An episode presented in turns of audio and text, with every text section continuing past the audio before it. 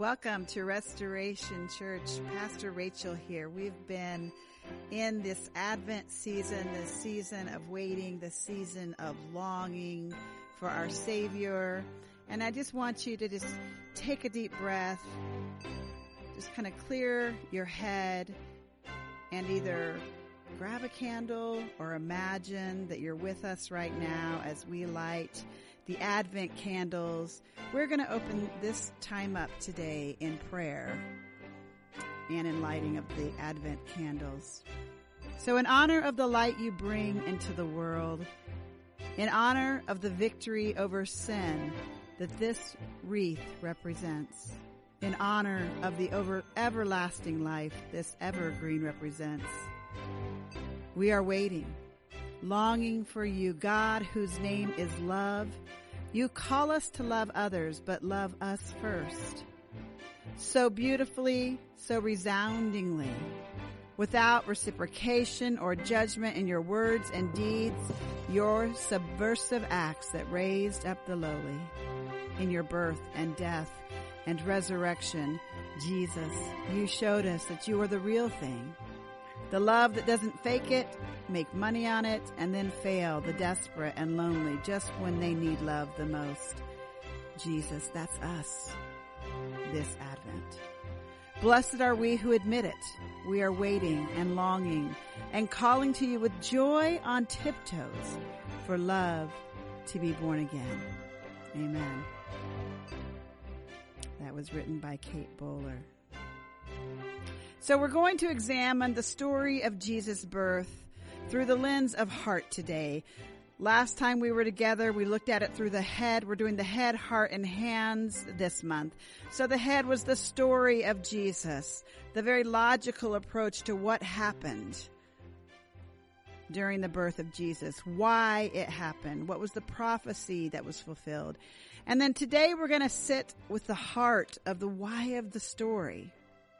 And then next week, we're going to come together and do an actual uh, outreach together as the hands of the story of Jesus. Well, along the way, we've been inviting people to share their testimony of how the story of Jesus shapes their thinking, their feeling, and their doing.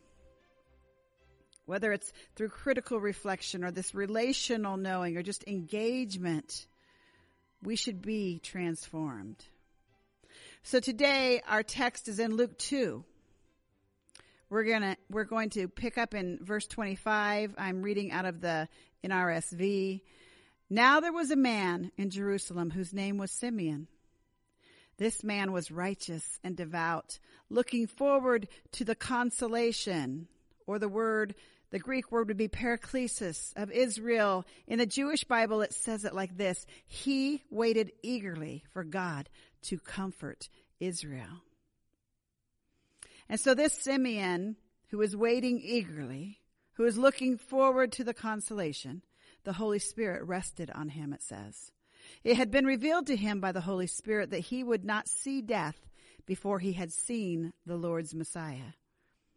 Guided by the Spirit, Simeon came into the temple, and when the parents brought in the child Jesus to do for him what was customary under the law, Simeon took him in his arms and praised God, saying, Master, now you are dismissing your servant in peace according to your word, for my eyes have seen your salvation, which you have prepared in the presence of all peoples, a light for revelation to the Gentiles and for glory to your people Israel. Verse 33, and the child's father and mother were amazed at what was being said about him. And then Simeon blessed them and said to his mother Mary, this child is destined for the falling and the rising of many in Israel and to be a sign that will be opposed so that the inner thoughts of many will be revealed and a sword will pierce your own soul too. So going back to that first part where he was looking forward to the consolation, Simeon was older now. This would have been the eighth day after Jesus had been born. It was time for him to be presented to the temple. And the word there is paraklesis. This Greek it means consolation. It means to comfort or exhort. A more literal translation might mean to call to one's side as if to comfort or exhort. A closely related word that we're familiar with is parakletos, which we've often seen translated as the Holy Spirit later in scripture. And parakletos has this connotation of legal assistance as, as the defense counsel or the advocate for the accused. In a sense, the parakletos is both a comfort to the accused as well as an intercessor on the accused behalf. So listen to these verses in John where Jesus is talking to his disciples and he uses this, this parakletos over and over in John 14, 16. I will ask the Father and he will give you another advocate or a consoler to be with you forever. And in 1426, but the advocate, the parakletos, the Holy Spirit, whom the Father will send in my name, will teach you everything and remind you of all that I have said to you. Again, in chapter 15, verse 26, and when this advocate comes, whom I will send to you from the Father, the Spirit of truth who comes from the Father, he will testify on my behalf. And then again in chapter 16, verse 7, I tell you the truth. It is to your advantage that I go away, for if I do not go away, the advocate will not come to you. But if I go, I will send him to you. So literally, Simeon was waiting for the consolation, the comfort, the exhortation, the defense of Israel in the person of this baby, Jesus Christ. And we have been given the fulfillment of that consolation, that comfort, that exhortation, that defense in the person of the Holy Spirit. You see, this is the heart of the Christmas story that our consolation, our comfort, our exhortation, our defense is found in the Spirit of God, which is available to all who trust in the name of Jesus Christ as Lord. Now it's interesting that Jesus is speaking with his disciples and referring to this Holy Spirit with this kind of legal courtroom connotation. You know, you, it, it's hard not to think what might he have been preparing them for. What was to come, he was going to be on trial. They would be on trial. You know, this language was going to come in very um, handy very quickly. And he wanted them to know that they would not be alone. That they would have this advocate, this, this in the person of the Holy Spirit that would speak, would give them words to speak, that they weren't just going to be left out to dry after he has ascended to heaven. So back to our story. I think it's interesting at the very end of what I read, if we look at verse 34. And I like to imagine that Simeon, at this point, he has, has said all these wonderful things about my eyes have seen the salvation. You're a light for revelation to the Gentiles, a glory for your people Israel. And then he gets maybe a little quiet. He might even turn to the side just a little and lean over to Mary, and he might just have the slightest sadness in his voice as he says, And this child is destined for the falling and the rising of many in Israel, and to be a sign that will be opposed, so that the inner thoughts of many will be revealed, and a sword will pierce your own soul too. You see, this too is the heart of the Christmas story that our consolation, which is found in the Spirit of God and is available to all who trust in the name of Jesus Christ as Lord, was not without great cost. Can you even imagine that of all the possible kingdom scenarios, that Jesus would choose to come to earth through this very human, incredibly vulnerable experience of pregnancy and birth?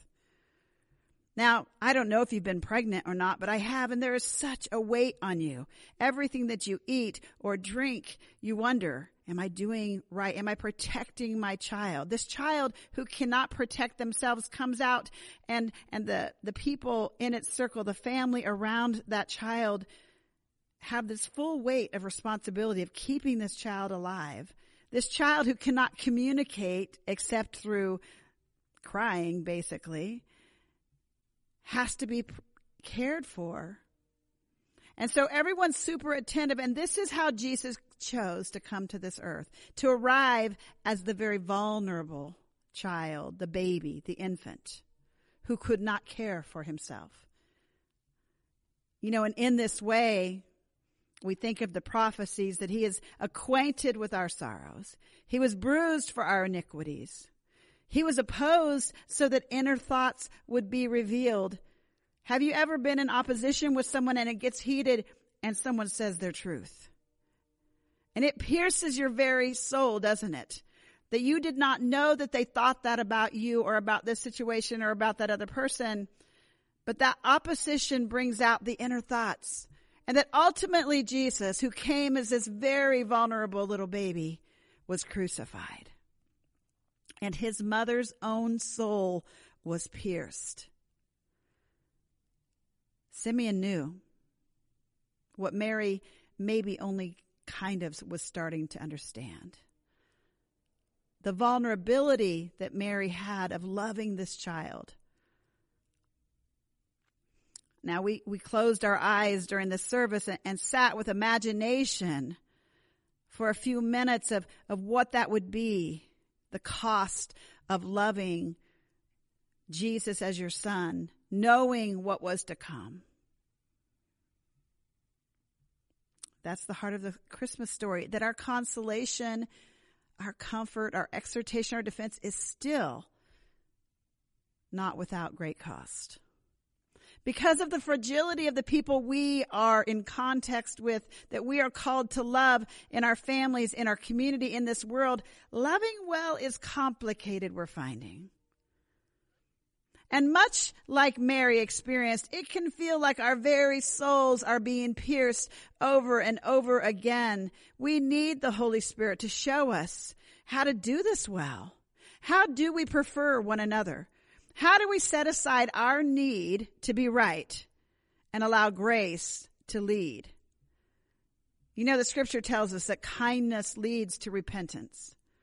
And we know this and we've experienced it. And I know in my testimony. It was God's kindness and His grace that led me to repentance.